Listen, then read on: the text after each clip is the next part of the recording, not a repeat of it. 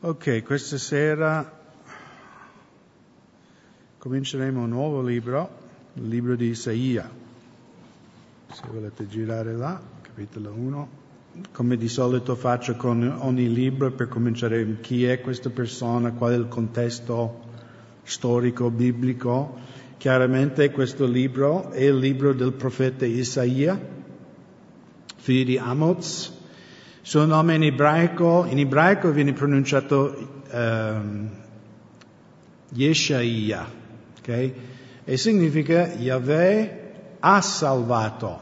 No? Giosuè, Yahweh è salvezza, invece Isaia, o Yeshaya, Yahweh ha salvato. E infatti salvezza è il principale tema di questo libro è un continuo eh, che Dio attraverso il profeta Isaia richiama il popolo di Israele di tornare a sé. Infatti oggi in questo primo capitolo ci sono quei famosi versetti dove Dio dice ragioniamo anche se i vostri peccati che sono come scarlato no, saranno bianco come la neve. Quindi capitolo 1 già il Vangelo no? viene predicata. E, e il profeta Isaia è un po' questo, no? c'è un messaggio di giudizio, di tornare, no? di lasciare le vie malvagie, ma c'è anche, in, in ogni capitolo c'è anche speranza, no? Scegliete quale via volete seguire, se seguite la buona via, la via di Dio, sarete benedetti. Um, il libro di Isaia è quello più citato nel Nuovo Testamento. No? Quando leggiamo il Vangelo di Matteo o altri epistoli di Paolo e citano versetti del Vecchio Testamento, perché ricordiamo, no? quando eh, Paolo, Pietro, quando stavano formando il Nuovo Testamento, l'unica Bibbia che avevano era il Vecchio Testamento, giusto? E quindi Isaia viene citato 66 volte nel Nuovo Testamento. Uno dei più famosi troviamo in Luca 4, se volete guardare lì. In Luca 4, versetto 16. Questo è proprio all'inizio del ministero di Gesù, che lui presenta a Nazareth, suo paese di origine, nelle sinagoghe, in, uh, in questo giorno di sabato. Quindi dal versetto 16, poi viene a Nazareth dove era cresciuto e come era solito fare in giorno di sabato, entrò nella sinagoga e si alzò per leggere. Allora voglio solo fare un commento su questo versetto. Cosa dice che era l'abitudine di Gesù? Di andare in chiesa, esatto, di andare in chiesa. E ci sono credenti, ah ma io, sai, io seguo il Signore da casa, non ho bisogno di andare in chiesa. Ma se il figlio di Dio ha bisogno di andare in chiesa, anche tu hai bisogno, no? Per me è, è, è impensabile come un credente, perché non solo il Signore per me è aria, ma anche voi per me siete aria. Anzi, in questo periodo mi, mi, io sento la mancanza di non abbracciarvi, no? che possi- non possiamo abbracciarci, baciarci, no? Eh, che per, essendo americano, sai, questa cosa di baciare un altro uomo per me era un po' difficile all'inizio, devo confessare, però adesso no, io amo un santo bacio perché è anche biblico. E quindi era l'abitudine del nostro Signore di essere nella casa di Dio, di essere nel luogo dove c'era il popolo di Dio, dove si leggeva la parola di Dio, dove si cantavano i salmi e si lodava il Signore. Quindi lui viene, come era solito fare in giorni sabato, entrò nella sinagoga e si alzò per leggere. Gli fu dato in mano il libro del profeta Isaia Secondo voi per caso? No, non niente per caso, no? Dio ha messo in cuore del rabbino di quel sinagoga di darlo quel eh, rotolo, perché voi sapete a quei tempi non c'era un libro, non c'erano libri, c'erano rotoli che erano scritti sulla pelle di animale e, e si aprivano il rotolo e questo capo sinagoga, il rabbino di quel sinagoga, è stato guidato dallo Spirito Santo di dare Gesù questo rotolo. E poi, essendo um, Isaia un grande libro, no? 66 capitoli, sicuramente cioè, erano tanti rotoli il libro di Isaia, ma lui ha dato questo rotolo, no? che aveva questa profezia riguardo il Messia. E gli fu dato in mano il libro della profezia, lo aprì e trovò quel passo dove era scritto, lo Spirito del Signore è sopra di me, perché mi ha unto per evangelizzare i poveri, mi ha mandato per guarire quelli che hanno il cuore rotto per proclamare la liberazione ai prigionieri e il recupero della vista ai ciechi, per rimettere in libertà gli oppressi e per predicare l'anno accettevole del Signore. Poi chiuse il libro e resolo all'inserviente si posò a sedere e gli occhi di tutti nella sinagoga erano fissi su di lui. Allora cominciò a dir loro, oggi questa scrittura si è adempiuta nei vostri orecchi. Io spero che ci sarà video in cielo. Non sarebbe bello di essere presente nella sinagoga in quel giorno? Cioè, questi erano i profeti che leggevano per secoli.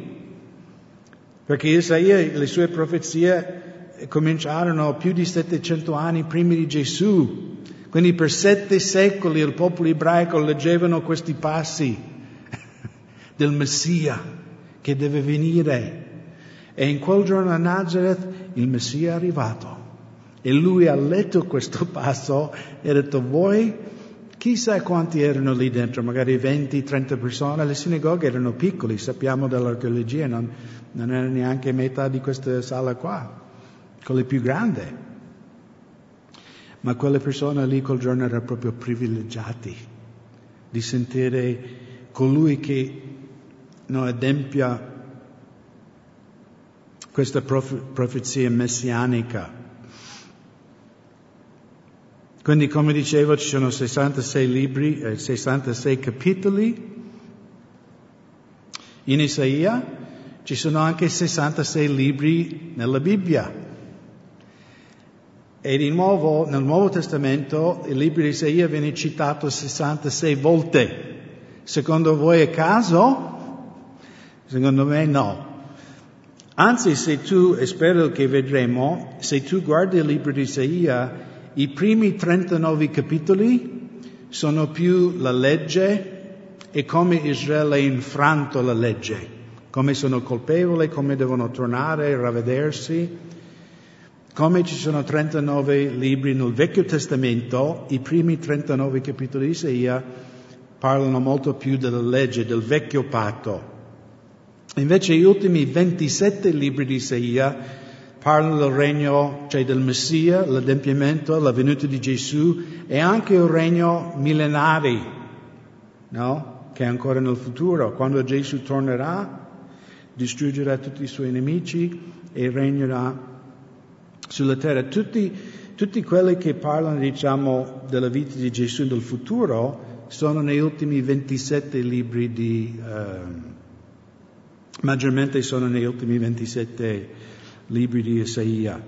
Um, infatti molti teologi e predicatori chiamano il libro di Isaia il quinto Vangelo, no? perché ci sono talmente tanti passi eh, che Gesù adempia, no? che parlano del Messia, e giustamente molti chiamano, e io sono d'accordo con loro, è quasi come un altro Vangelo nel Vecchio Testamento.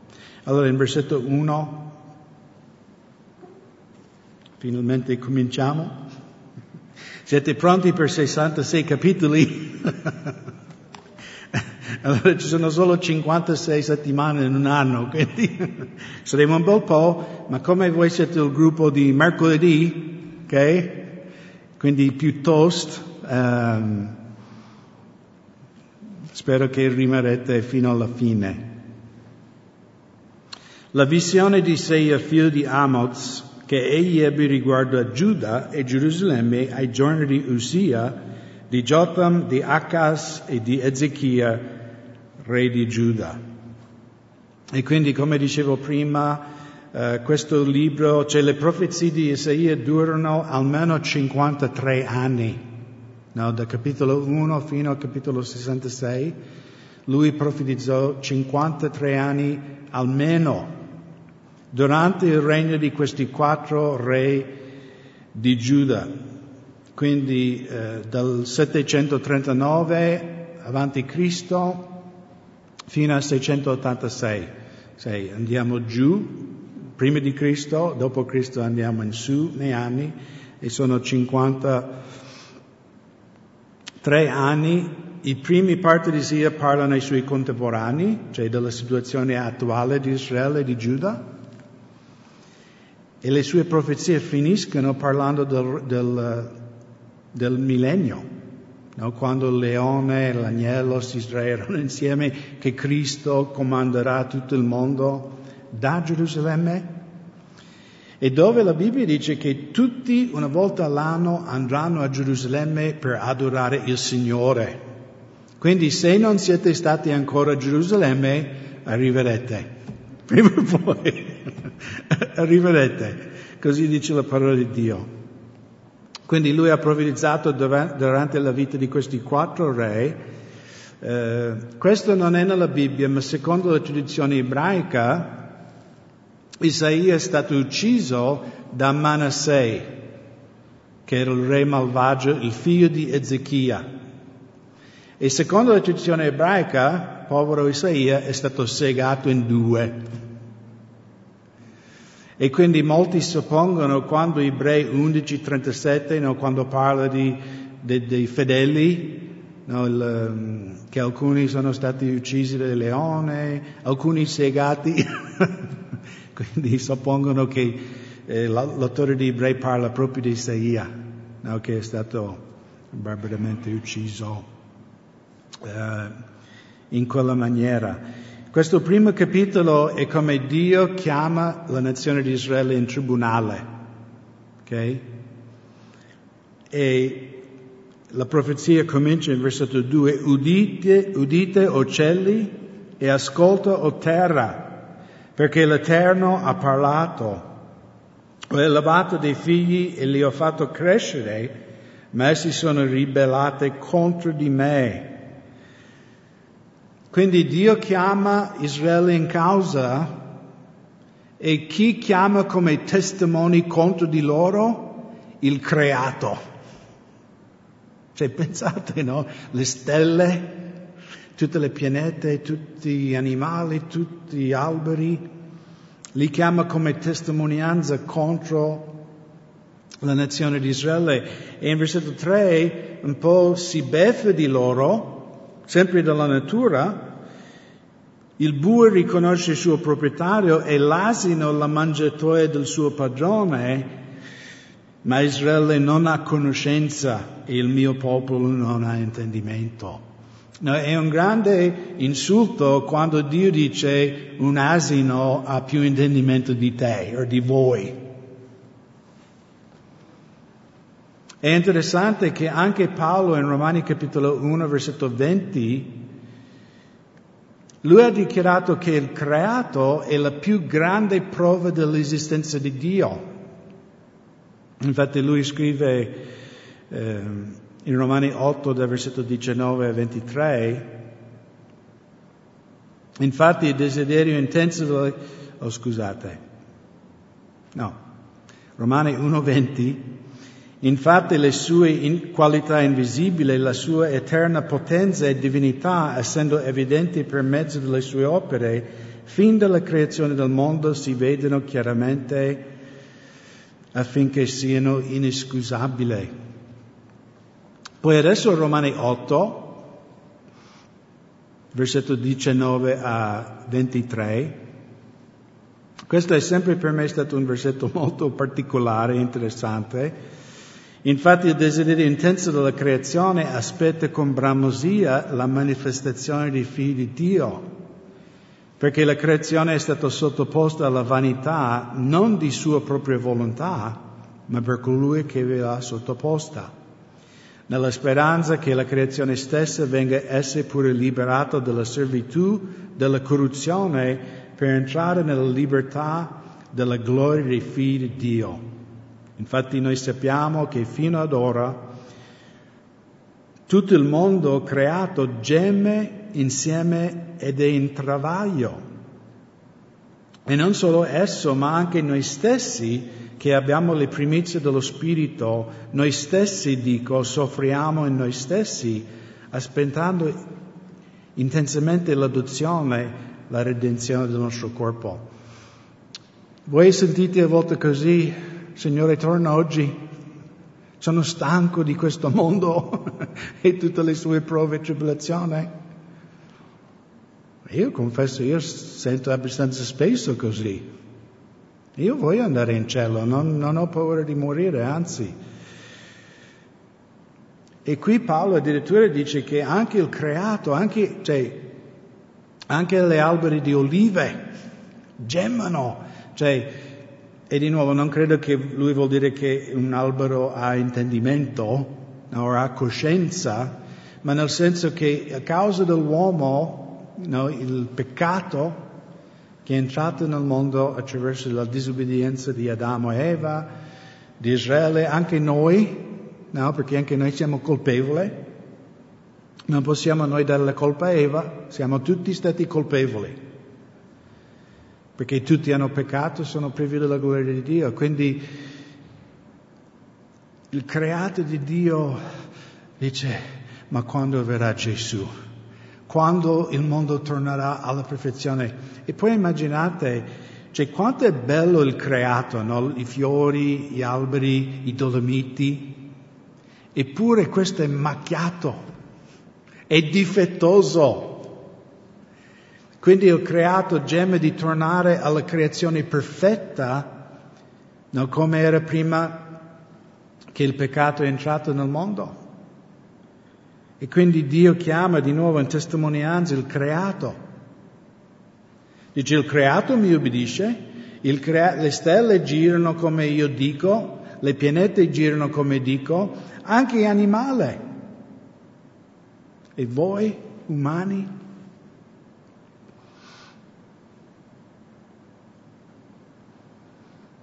No, l'asino è il mangiatoio del suo padrone, cioè l'asino riconosce da dove viene la sua sostanza, il suo sostenimento. Ma quante persone in questo mondo non riconoscono che è Dio onnipotente che gli dà ogni battito del cuore, che gli dà ogni respiro, che gli dà la pioggia come oggi, per annaffiare le piante, che ci dà la vita, che ci dà acqua. Noi sì, no? Siamo grati ogni giorno, Signore, grazie che tornerò, avrò una casa e la pioggia non mi cadrà in testa. Ho un letto, ho da mangiare. Quanto sono benedetto. Ma tanti, come Israele, non riconoscono il Signore come colui che provvede Guai a nazione peccatrice, popoli carico di iniquità, razza di malfattori, figli che operano perversamente, hanno abbandonato l'Eterno, hanno disprezzato il Santo di Israele, si sono sviati e voltati indietro. Quindi qui hanno girato le spalle a Dio. Non è che, si, perché a volte dice, si può perdere la salvezza? Io non credo che uno può perdere la salvezza. Io posso perdere le chiavi della macchina. Ma posso decidere di rifiutare la salvezza? Penso di sì. Quindi Israele non è inciampato, non è caduto, ha rivolto le spalle a Dio. E il risultato troviamo in versetto 5 e 6. Perché volete essere ulteriormente colpiti? Vi ribellereste ancora di più, tutto il capo è malato, tutto il cuore langue. Dalla pianta del piede fino alla testa non vi è nulla di sano, solo ferite, lividure e piaghe aperte che non sono stati puliti né fasciate né lenite con l'olio. Il vostro paese è desolato, le vostre città arse dal fuoco. Il vostro suolo lo divorano i stranieri. Sotto i vostri occhi è una desolazione come se fosse distrutto dai stranieri. Così la figlia di Sion, rimasta come un, come un capano in una vigna, come una capana in un campo di cocomeri, come una città assediata. No, anche in Italia noi abbiamo, adesso molto meno, ma in Italia c'è un po' come Israele, no? tutti hanno la casa in città, giusto? Il contadino ha la casa in città dove è protetto, però li vediamo dovunque, no? questi baracchi rustici in montagna nella campagna, perché il pastore, il contadino, se doveva lavorare i campi, portare olive, magari dormiva, era solo una baracca. E, e Dio paragona, dice Gerusalemme, tu devi essere tipo la gloria del mondo.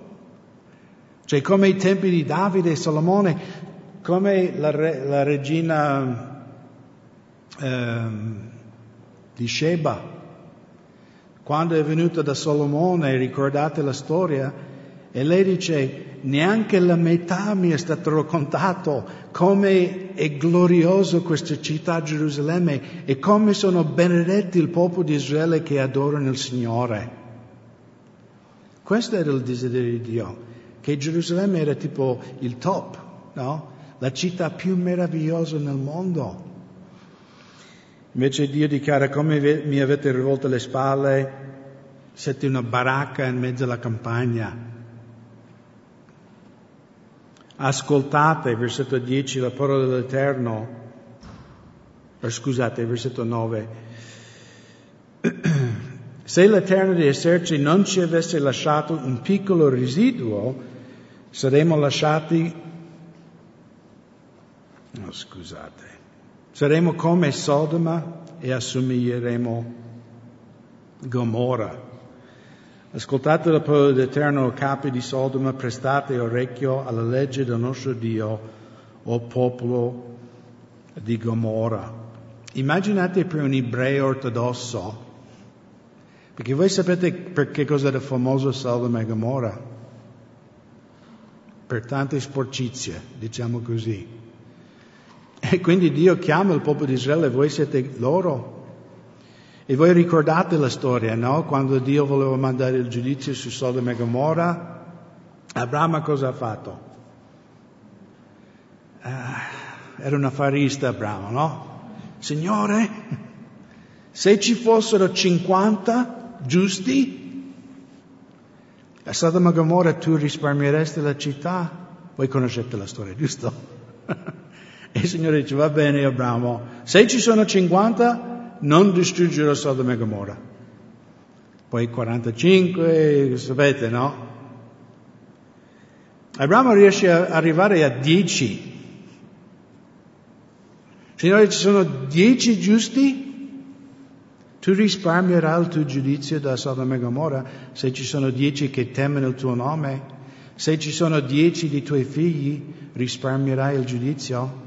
E il Signore ha detto, anche se sono solo 10, io risparmierò il mio giudizio su quella città. Vi rendete conto, fratelli? Cioè la Chiesa di Cristo, che peso abbiamo nelle cose eterne di questa terra, nella storia, nell'andamento della nazione.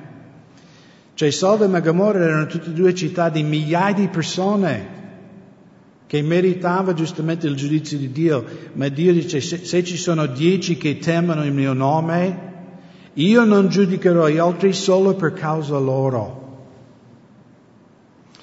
E secondo me come cristiani dovremmo riflettere molto di più su queste cose, cioè che potere abbiamo, Che influenza abbiamo su questo mondo?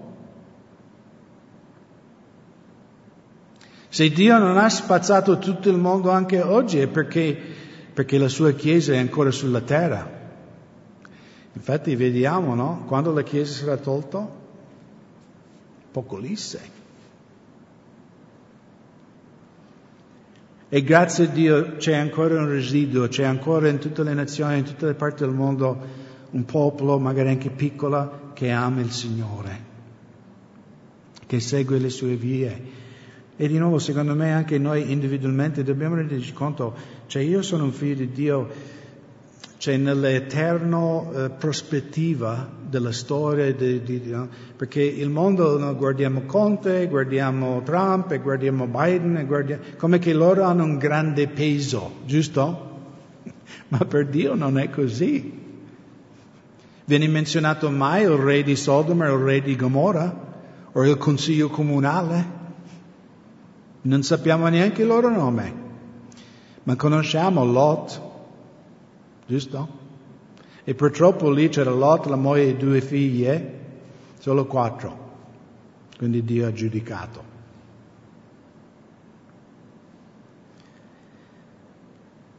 Ma secondo me noi ci sottovalutiamo, specialmente nella potenza che abbiamo in preghiera, l'affetto nello spirito che noi possiamo avere anche sul destino di una nazione. Lo vediamo nella vita di Neemia. Come erano gli israeliti prima dell'arrivo di Neemia? I muri erano rotti, bruciati, il popolo di Dio era sconfitto, ehm, sconfitto mentalmente, spiritualmente. E ricordate quando eh, Neemia è arrivato lì, eh, Sanballat, no? i nemici del popolo di Dio, la, la scrittura dice che avevano, avevano paura perché un uomo cercava il bene del popolo di Dio. Meditate per un secondo su quello. Cioè Satana aveva paura di un esercito, il nemico aveva paura di un uomo solo, che era un uomo di Dio, una donna di Dio, un uomo di preghiera. E vediamo nel libro di Neemia, cioè Neemia, e di nuovo è per la grazia di Dio, giusto? È per lo Spirito Santo che ha adoperato attraverso Neemia, ma un solo uomo ha cambiato il destino di una nazione, non di una città, di una nazione. Erano sconfitti, erano deboli, erano compromessi. Invece verso la fine del libro cosa fanno gli israeliti su quei muri che erano buttati giù? Marciano in due eserciti lodando il Signore. E la Bibbia dice che si sentiva anche da lontano le lodi di Dio. E anche qui, no? Il Signore attraverso il profeta dice, se non c'erano pochi come Isaia e altri, Israele io avrei già fatto finito tutto quanti di voi. Ma quei pochi che temono me, quei pochi che mi seguono, ancora tratterò la mia mano di giudizio. Versetto 11, che mi importa le moltitudini dei vostri sacrifici, dice l'Eterno, sono sazio di olocausti, di montoni, del grasso dei bestie ingrassate, il sangue dei tori, degli agnelli, dei capri, non lo gradisco. Quando venite a prestarvi davanti a me, chi ha richiesto questo da voi? Chi calpestate i miei, che calpestate i miei cortili? Smettete di portare offerte vane. L'incenso è per me un abominio. E quanto ai nove luni, ai sabati, al convocare riunione, io non posso sopportare l'iniquità in, assieme all'assemblea solenne. Io odio i vostri nove lune e le vostre feste solenne. Sono un peso per me, sono stanco di sopportarle. Quando stendete le vostre mani, io nascondo i miei occhi da voi, anche se moltiplicate le preghiere, io non ascolto. Le vostre mani sono piene di sangue. Wow. Quindi Dio non piace la religione tanto, mi sembra. Eppure il mondo è pieno di religiosi, pieno di rituale. Qui in Italia abbiamo sangue di San Gianò, no?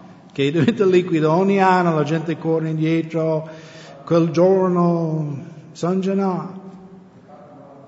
Ah, no? Hai visto?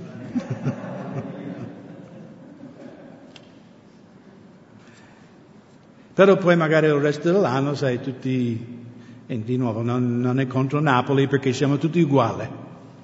No, qui c'è Sant'Antonio di Padova.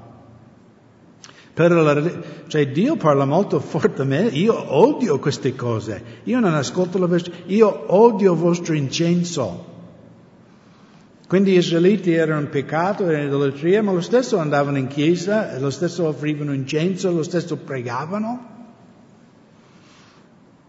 Per me è stato, perché non sono cresciuto in una famiglia di cristiani cioè che andavamo in chiesa, andavo in chiesa solo da mia nonna, quando dovevamo trovare mia nonna.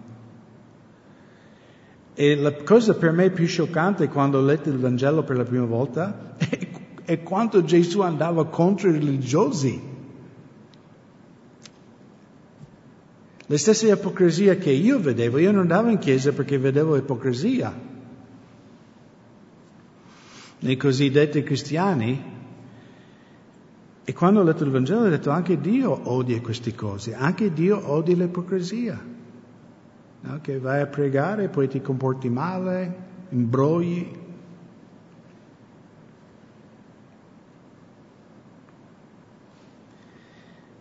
E poi in versetto 16, lavatevi, purificatevi, togliete dalla mia presenza la malvagità delle vostre azioni Cessate di fare il male, imparate a fare bene, cercate la giustizia, soccorrete l'oppresso, rendete giustizia all'orfano, difendete la causa della vedova. Questo è quasi uguale no, il, il libro di Giacomo.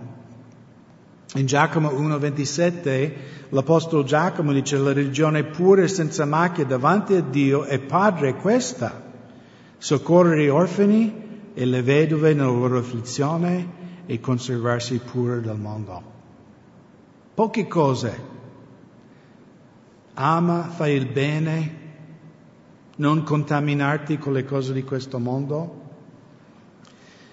La, la, la parola religione si trova solo cinque volte nella Bibbia, tutti e cinque nel Nuovo Testamento, tre volte nel contesto cattivo, cioè la religione non è una cosa buona. Questo potrebbe essere quasi l'unica volta che c'è la pura religione, la vera religione, no? Non sono tutti questi rituali, tutte queste cose complicate, ma più o meno come ha detto il Signore, no? Ami il Signore e ami il tuo prossimo. Non è complicato, è semplicissimo.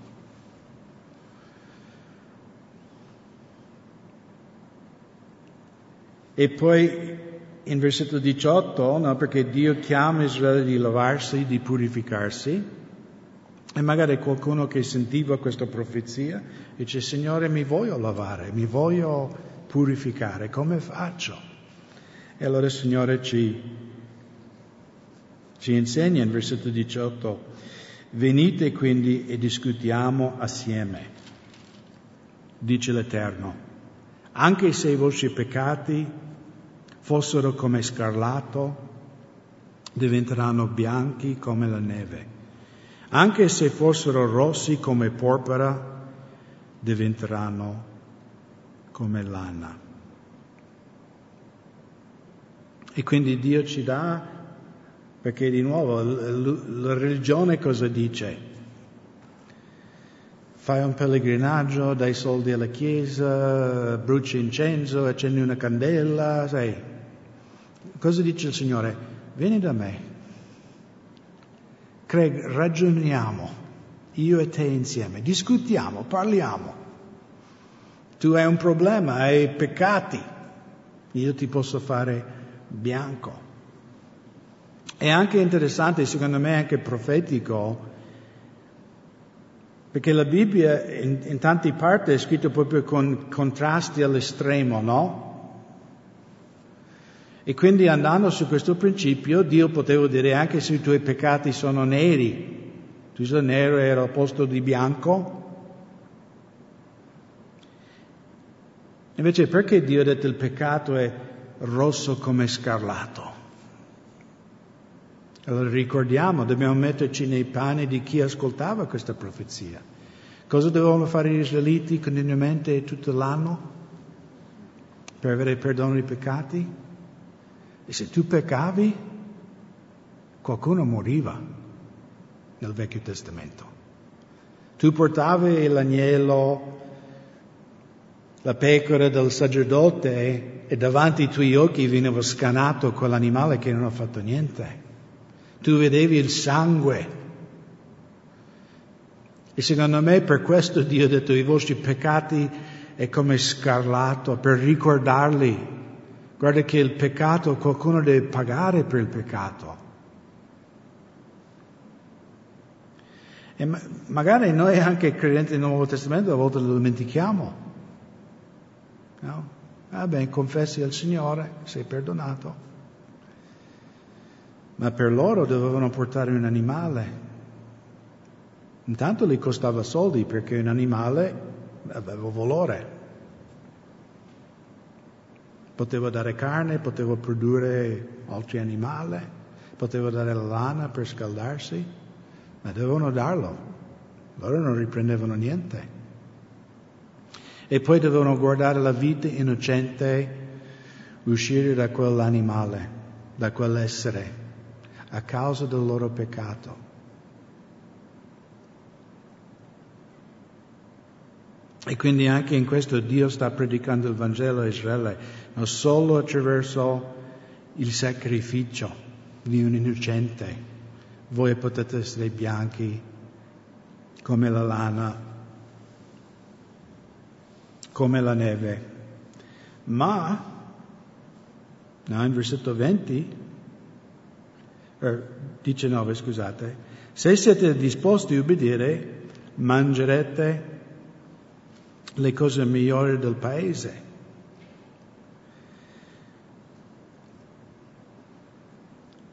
Questo è il volere di Dio per ogni essere umano. Dio vuole che tutta la razza umana è benedetta. Siete d'accordo? Che avete quello che avete bisogno? Sì, magari non saremo ricchi, però lui dice se tu obbedisci, io ti farò mangiare le cose buone. Cioè ti farò scoprire la, la ricchezza della vita, tutte le cose belle nella vita. Invece tanti pensano che Dio eh, oh, cioè, ce l'ha con noi, ci odia, ci vuole... No, Dio dice no, se tu segui me, se obbedisci, se credi il Vangelo, se applicate il sangue di mio figlio che ha dato la sua vita per voi, mangerete il bene del paese. Ma se no, se rifiutate, ma se rifiutate e vi ribellate sarete divorati dalla spada, per la, perché la bocca dell'Eterno ha parlato. E quindi se rifiutiamo l'unico mezzo per la nostra salvezza, ci aspetta solo il giudizio. Anzi, Paolo dichiara che ognuno di noi, cosa eravamo prima di conoscere Gesù nel libro dei Efesini? Nemici. Eravamo tutti nemici di Dio. Ma io non ero nemico di Dio, no, tu eri nemico di Dio. Dio lo dice. Ognuno di noi eravamo in ribellione, il giudizio era già su di noi, eravamo già condannati. Magari avrete sentito che eh, l'ultimo giorno di Trump, che era oggi, però ieri lui ha perdonato 70 persone. alcuni erano in carcere anche per cose, cioè alcuni per marijuana erano in carcere perché in alcuni stati in America ancora ci sono queste leggi severissime, e se puoi credere, alcuni erano anche 12 anni in carcere solo per possesso di marijuana. E il Presidente gli ha dato la grazia. Cioè loro oggi sono usciti di carcere dopo anni in galera. E questo è quello che Dio offre a ogni umano. Anche se i vostri peccati sono scarlato, saranno bianchi, io ti darò una nuova vita.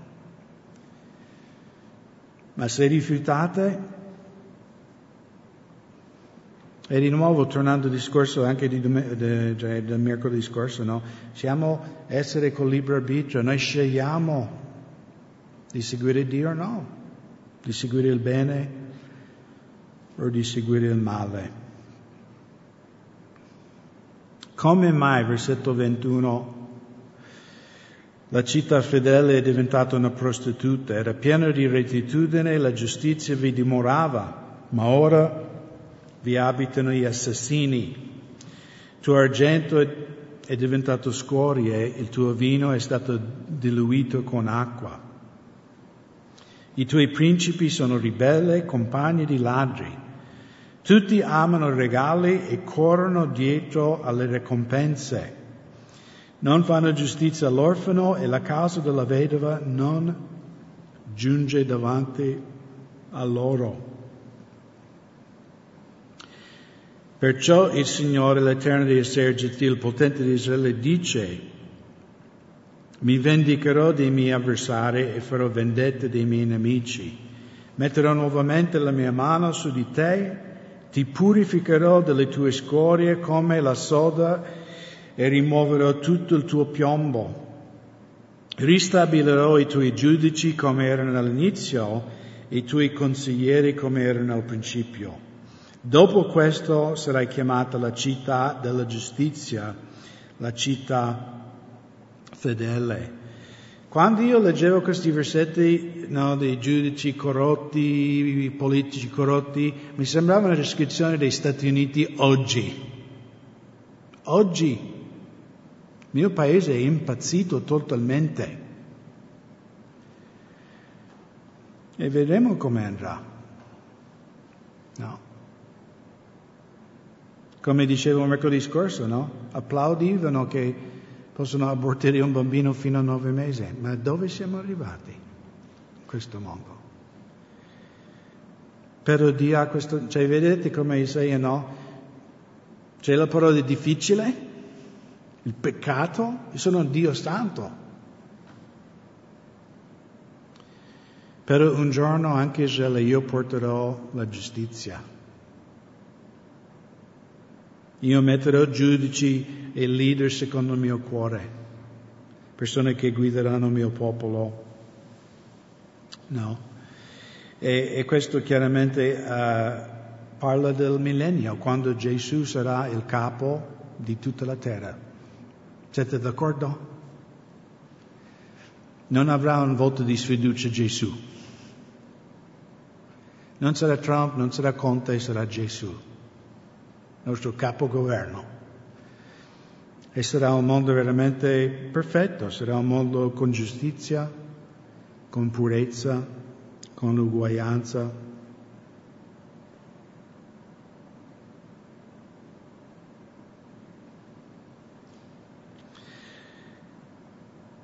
Sion sarà redento mediante il giudizio e i suoi convertiti mediante la giustizia. Questa parola convertiti è molto interessante perché in ebraico vuol dire coloro che tornano indietro, non quelli che girano le spalle, quelli che tornano indietro a me. E di nuovo, io amo come chi è vecchio nella chiesa, no, quel, um, quel canto che parla del fatto che, adesso, che bastava dire sì. Com'è quel canto, Silvana? Sì, quello. Qualcuno musicista? Dire sì. Dio ha fatto meraviglie per noi. Quando io guidavo lode con le nuove nelle chiese, io una volta facevo anche quello. E quasi ogni domenica facevo col canto perché lo amo. e c'è una riga che dice bastava solamente dire sì. Sai, l'umano fa complicato le cose. Dio le rende facile, torna a me. Anche se i tuoi peccati sono come scarlatto, saranno bianche. Ti perdonerò, ti laverò, ti riporterò le mie benedizioni.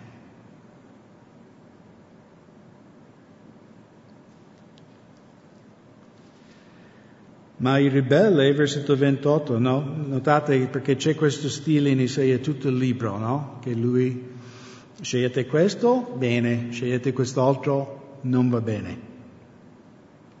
Ma i ribelli peccatori saranno distrutti assieme a quelli che abbandonano l'Eterno, saranno sterminati. Allora avrete vergogna delle querce che avete amato e arrossirete dei giardini che avete scelto. Qui sta parlando perché voi sapete nell'antico Israele quando hanno adottato l'idolatria, specialmente sotto Manasseh, il figlio di Ezechia, gli israeliti mettevano gli idoli sotto gli alberi. No? E quindi c'erano questi alberi sacri che erano come altare all'aperto dove facevano ogni cosa eh, malvagia e osceno poiché sarete come una quercia dalle foglie appassite, come un giardino senza acqua. L'uomo forte sarà come stoppia e le sue opere come una favilla. Bruceranno insieme tutti e due e nessuno li spegnerà. E questo chiaramente parla del ritorno di Gesù. Dio ristabilirà giustizia in Israele, di nuovo Gerusalemme sarà chiamata la città santa, no, come è scritto in Zaccaria 8.3. Così dice l'Eterno, io ritornerò a Sion e dimorerò in mezzo a Gerusalemme. Gerusalemme sarà chiamata la città della fedeltà e il monte dell'Eterno di eserciti, il monte della santità. Non vediamo l'ora che avvenga questo, ma chi rigetta, chi ribella, perché di nuovo Dio ha dato l'unigenito figlio per il mondo. Se tu rifiuti questa offerta, a te aspetterà solo il giudizio. Dovrai stare davanti a Dio con la propria giustizia. E anche se hai peccato solo una volta in tutta la tua vita, hai già superato il limite anche se sappiamo che non, anche il meno peccatore fra noi avrà peccato migliaia di volte davanti a un Dio santo. Anche l'Apostolo Paolo, leggo questo ultimo, ultimo versetto in secondo, secondo Tessalonicese, eh, secondo Tessalonicese capitolo 1, da versetto 6 a 10.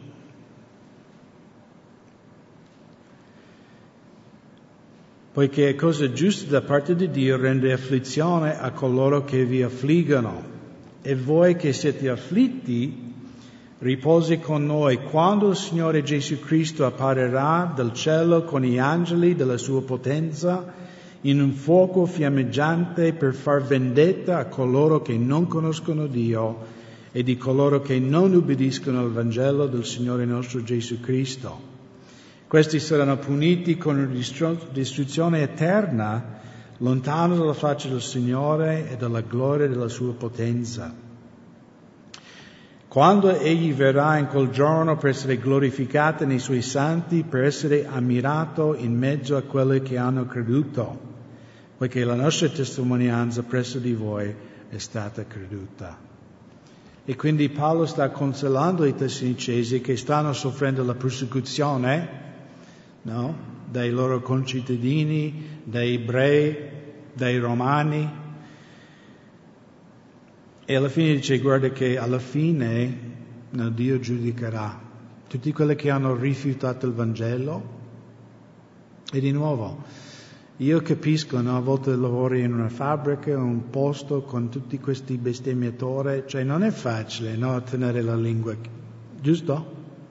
Ti vuoi fare giustizia, a mano io, mi vuoi dare un schiaffo, personalmente. Non l'ho mai fatto, fratelli, stai tranquilli, ma lo vorrei fare. Però il Signore dice che l'ira dell'uomo non compie la giustizia di Dio. E quindi dobbiamo confidare che il nostro compito è camminare rettamente davanti al Signore e lasciare che Lui giudichi chi deve giudicare, che Lui, noi preghiamo per i nostri nemici